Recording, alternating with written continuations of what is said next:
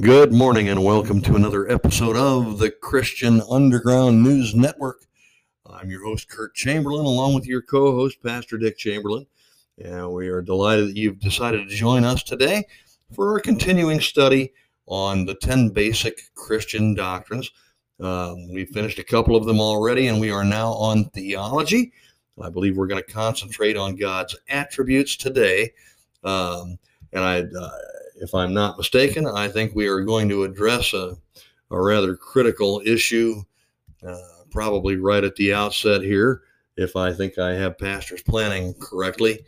And uh, I, it's going to be some information that, that is going to tie in directly with uh, the basic doctrine of theology. Uh, but we may have some other comments uh, about about this subject. Uh, but without further ado, uh, and further delay, I'm going to turn it over to Pastor Chamberlain. Pastor, the mic is yours, sir. Curtis, it dawned on me, um, due due to uh, some conversations that you and I have had in private, and I think we, uh, and you think so, that we ought to make some of these conversations public, and we're going to do so to explain what we're doing and why we're doing it. And part of the problem in America today is that we have mixed politics and Christianity and have perverted both of them. And um, because of some things that we have read and heard recently, we're going to we're going to do our study in theology. We probably won't finish it today because there's so much about God that we need to know. But some of the things we're going to say um, uh, to lead off this podcast are things that need to be said because because we human beings and some others worse than others do not know God. And we want you to know God. And as much as lies within us, that's what we're going to try to do throughout all of these podcasts. But some things have happened recently, and I'm going to have Curtis address one of them. And then the second one I'll address. And um, uh, please understand this our Bible says, Be angry and sin not. And I must tell you today that we are more than just a bit angry about what's happening, especially in our country today. Curtis, you're going to tell us what one of our so called politicians, who was also a so called preacher, said recently. yeah, very and, recently. Uh, and it's and it's happened uh, as a result of Easter. We were in church on Easter and heard wonderful resurrection message. Right. Yes. Along with it came warnings about uh, what's happening in our country to detract from the message of Jesus Christ. Mm-hmm. So, Curtis, I'll let you lead off, and then I'll jump in, and we can all be angry together, and then get back into the to knowing who God is, what God is, as much as we can about God uh, in our study of theology. Uh, I'll let you go ahead and start off. Okay. Uh, thank you, Pastor. Um, we're normally reticent to become too political uh, with things on, on this podcast. However, uh, from time to time, it becomes necessary to uh, focus on things that are being done and things that are being said inside the political realm because uh, the political aim in this country is to intrude and incapacitate Christians and Christianity as a whole. You know, whether you like it or not, there's a war on our belief system. Uh, there always has been. It just hasn't been as pronounced in this country but it is now coming to the forefront, and we cannot afford to ignore it anymore. A perfect example of this is a, a story uh, that was published on Prophecy News Watch, uh, which is a, a, a Christian uh, eschatologically based kind of a, a website uh, that I've relied on for many, many years for very, very reliable, accurate, truthful information. And uh, they published a story this morning about uh, many of you may may remember here, not the too distant past, that uh, we had some elections for the Senate, and we had some really tight races, especially out in Georgia. Um, one of the candidates was um, was a former pastor of Ebenezer Baptist Church um, by the name of Senator Raphael Warnock uh, of, of, Georgia. Uh, the Ebenezer Baptist Church, of course, was where Martin Luther King Jr. attended and, and preached many messages, many Bible based, doctrinally correct messages. And uh, I love Dr. Martin Luther King for that for that stand that he took on many fronts. And by the way, let me remind you, uh, that's a that was a Christian man who didn't ignore the politics of his day. He took it he took it on, and that's our responsibility. So we're going to take it on because of something Senator Raphael Warnock, pastor, said about Easter. In a, in a recent tweet, he said, and I quote, the meaning of Easter is more transcendent than the resurrection of Jesus Christ. Whether you are Christian or not, through a commitment to helping others, we are able to save ourselves. Let me read that one more time for you. The meaning of Easter is more transcendent than the resurrection of Jesus Christ whether you're a Christian or not, through a commitment to helping others, we are able to save ourselves. Now, excuse me while I throw up in my mouth a little bit. That is a putrid, heretical, apostate doctrine that has nothing to do with the gospel of, of Jesus Christ. Has nothing to do with Christian doctrine at all. Except to pollute it. Right. What it really is, is New Age ecumenicalism uh, designed to lead you away from believing there's only one way to heaven. And that's through your belief in the, the life, the birth, the life, the death, the burial, and the resurrection of Jesus Christ. If you don't believe that, if you don't believe in it, I hate to tell you this, folks, but you you have no salvation if you don't believe in that. We're not being exclusive. We're trying to include everybody. We want everybody to believe that. God wants everybody to, to believe in his son Jesus Christ. This heretic, this these these are the kind of things that really get my blood boiling. Now, these are our leaders, quote unquote leaders in our country, and this guy has the temerity to call himself a Christian leader and make a statement like that. He has not got an ounce of Christianity in him. And by the way, let me remind you that that uh, he is a, a former student of Reverend Jeremiah Wright, who from his pulpit said the words, God bless America? No, God damn America. That's what was said from a pulpit in a church. Now, look, we don't want to be political. However, they're forcing it when they're trying to intrude and incapacitate the Christian church in this country. They're trying to destroy the very foundations on which we grew, uh, uh, we came to being as, as a nation. The object is to tear us down by tearing down our faith. Wake up. Say no to this kind of crap. And don't just say no.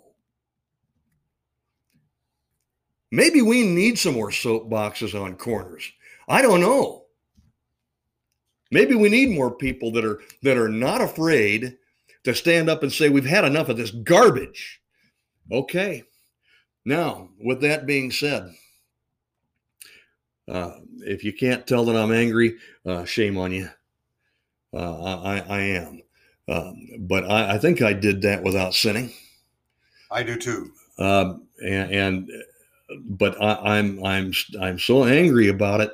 Uh, look, we need to we need to start do. This is not the message that needs to be coming from pulpits in this country, especially now. And the reason this kind of message is accepted is because pulpits in this in churches in this country are not are not preaching the gospel. And it's time we start. With that being said, I think pastor can elucidate on what real Christian doctrine and, and theology is all about. Uh, uh, maybe he can tell us how important the death, burial, and resurrection of our Lord and Savior Jesus Christ was, because without it, we don't have salvation. Pastor, please take over before I say something I'm going to regret. Um, I probably should take a moment or two to let Curtis cool down, but I'm not going to uh, because uh, my anger has also been aroused uh, because of what the scripture says. Well, let's go to the scriptures. Um, save ourselves? Are you kidding me? That's what the man said. Huh. Well, let That's me what he said. let me tell you what the man, the God man, Jesus Christ said. I'd rather hear what he had to say. He said in John chapter 14, I am the way, the truth, and the life. No man, no man cometh unto the Father but by me. Amen. Easter transcends the resurrection. Oh boy. There is no The- doctrine. The meaning of Easter. Yeah, there is no doctrine more precious to me, and we hope it's to you too, than the resurrection of our Lord and Savior Jesus Christ. First of all, if we could save ourselves, then why in the name of heaven did Jesus die? Yeah, there would have been no need for him to do that if we could save ourselves. Exactly. Exactly. Now let me read to you some scriptures. First Corinthians chapter 15. Mm-hmm. Yo, yes. Wow. The Apostle Paul is writing. By the way, he was writing to a one of the poorest, uh, most uh, wicked churches uh, in in the land in they those were, days, They were becoming extremely apostate. and they were. It was a church that was um, loaded with sin, and they had to be called on the carpet for it. They had to be reminded what the real gospel is. That's right. That's so what let's we're going to do. So let's tell you what the real gospel is. It's it's in First Corinthians chapter 15. Mhm. First Corinthians chapter 15. The first four verses give you what the real gospel of Jesus Christ is. That's right. And he says, moreover, now he said moreover, because he had just got done telling them about how they were confusing and and um, perverting uh, the doctrine of speaking in in other In tongues. other tongues, yeah. Yeah, and when we get to pneumatology, we'll address that more clearly. But uh, but the only tongues that people were able to speak in, other than their own, were the tongues of the languages of other people listening. But the Corinthian church was perverting even that. hmm And so Paul was addressing that in 1 Corinthians chapter 14. And then he says this. Well, in, in, in 1 Corinthians 14, 33, he says, God is for God is not the author of confusion. And Mr. Warnock was confusing the issue, That's to say the least. to say the least. God is not the author of confusion, but of peace, as in all churches of the saints.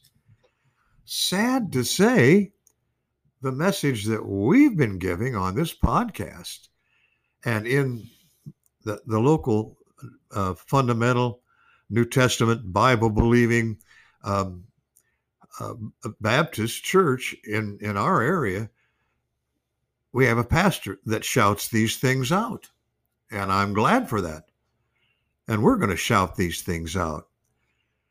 God's not the author of confusion, but of peace. The Bible says that there will be people that will say peace, peace when there is no peace. Peace is a phony thing to them, but a real thing to us. For when they shall say peace and safety, then cometh their swift destruction. So, anyway, 1 Corinthians 14 ends with this verse Let all things be done decently and in order. Then he says, Moreover, brethren, I declare unto you the gospel. Yep. The gospel is absolutely opposed to having people save themselves because you can't, I can't, Curtis, you you can't, and but we can only be saved by grace through faith. Right. Ephesians two, verse eight. So he says, I declare unto you the gospel which I preached unto you, which also you have received, and wherein you stand.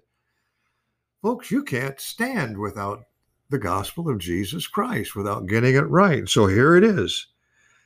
He talked about the gospel in 15.1. Then in 15.2, he says, by which also ye are saved. Can't save yourselves, the gospel only. Mhm. By which also ye are saved, if you keep in memory what I preached on you, unless you have believed in vain. Vain means of no value. Now, he's going to talk about so called faith being in vain Mhm. in just a few minutes. Yep. Then he says, here's here it is in, in uh, 1 Corinthians 15 3. For I delivered unto you first of all. Isn't that amazing? The first thing he preached was the gospel of Jesus Christ. I delivered unto you first of all that which I also received. A wicked, nasty, murderous, blasphemous man who got saved on the oh boy on Hey, the road to Sen- Damascus and he got saved. Senator Warnock, you've got a chance to be saved too. Yeah, and we pray for that, by yes, the way. yes, we do. So I delivered unto you first of all that which I also received, how that Christ died for our sins. Folks, if you could save yourselves, why did Jesus Christ have to die? He had to die because you can't. I can't. We can't save ourselves. I'm saved. I'm still just a sinner saved by grace. He said how uh, uh, how that Christ died for our sins according to the scriptures. What scripture did Mr. Warnock say? He didn't have one, did he? That's funny. Yeah, there were no scripture attached. Yeah. He said how that Christ died for our sins according to the scriptures, and that he was buried, and that he rose again the third day according to the scriptures. Pardon me. And that he was seen of Cephas, that's Peter, then of the twelve. After that, he was seen of above 500 brethren at once, of whom the greater part remain unto this present, but some are fallen asleep. After that, he was seen of James, then of all the apostles, and last of all, he was seen of me, as one as of one born out of due time. Isn't that something? This was the Apostle Paul who, who said in the book of Romans, without Christ, I am nothing. No, nothing. Then he says this For I am the least of the apostles, that am not meet to be called an apostle because I persecuted the church of God. Wow. When you pervert the gospel of Jesus Christ by saying you can save yourself, that's a persecution to the church of God and by a, uh, and by a politician who was prominent. Then Paul goes on to say, But by the grace of God, I am what I am. And his grace, which was bestowed upon me, was not in vain. Wow. Now, this word vain appears several times in this Sure in this wonderful chapter. Um, he says, um, where did I leave off? Oh, but he says, in verse 10, he says, But I labored more abundantly than they all, yet not I, but the grace of God which was with me. If you can save yourself, there's no need for grace. That's right. Salvation's a gift. That's what the word grace means. If you can save yourselves, then it's not a gift. That's right. Therefore, whether it were I or they, so we preach, and so you believed. You believed. Would Mr. Warnock want me to believe that I could save myself? Apparently, he does. Apparently, he would love for you to believe that. Oh, now we get to some real sticky wickets here. Now, if Christ be preached that he rose from the dead, how say some among you that there is no resurrection of the dead? Mm, and why was it more, why is there a more transcendent meaning? Huh? But if there be no resurrection of the dead, then is Christ not risen?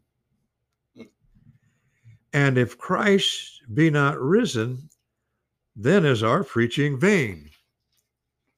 Of and, no your, use. and your faith is also vain. And he says that. Yep. And your faith is also vain. Do You want to believe Senator Warnock? Or do you want to believe the Word of God? And by the way, don't just believe us because we're preaching the Bible. We're not preaching ourselves. Nope. Because we know that. By the way, one of our rules, Curtis, when we teach is if if I know anything, it's that I don't know everything. But one thing I do know is that I'm saved by grace because Jesus died, because he was buried, because he rose again on the third day. And he never once said we could save ourselves. Uh, that's for sure. That's for sure. He said, if, if if Christ be not risen, then is our preaching vain, and your faith is also vain. Yea, and we are found false witnesses of God, because we have testified of God that he raised up Christ, whom he raised not up, if so be that the dead rise not. For if the dead rise not, then is not Christ raised. And if Christ be not raised, remember, we're talking about the resurrection. We're talking about Easter Sunday. We're not talking about saving yourselves. We're talking about how you get saved by grace through faith in Jesus Christ. And verse 17 of chapter 15, 1 Corinthians, and if Christ be not raised, your faith is vain, and ye are yet in your sins. Then they also which are fallen asleep in Christ are perished. There's no hope for those who believed in Jesus Christ. Huh. That's if Christ didn't die and was raised again from the dead.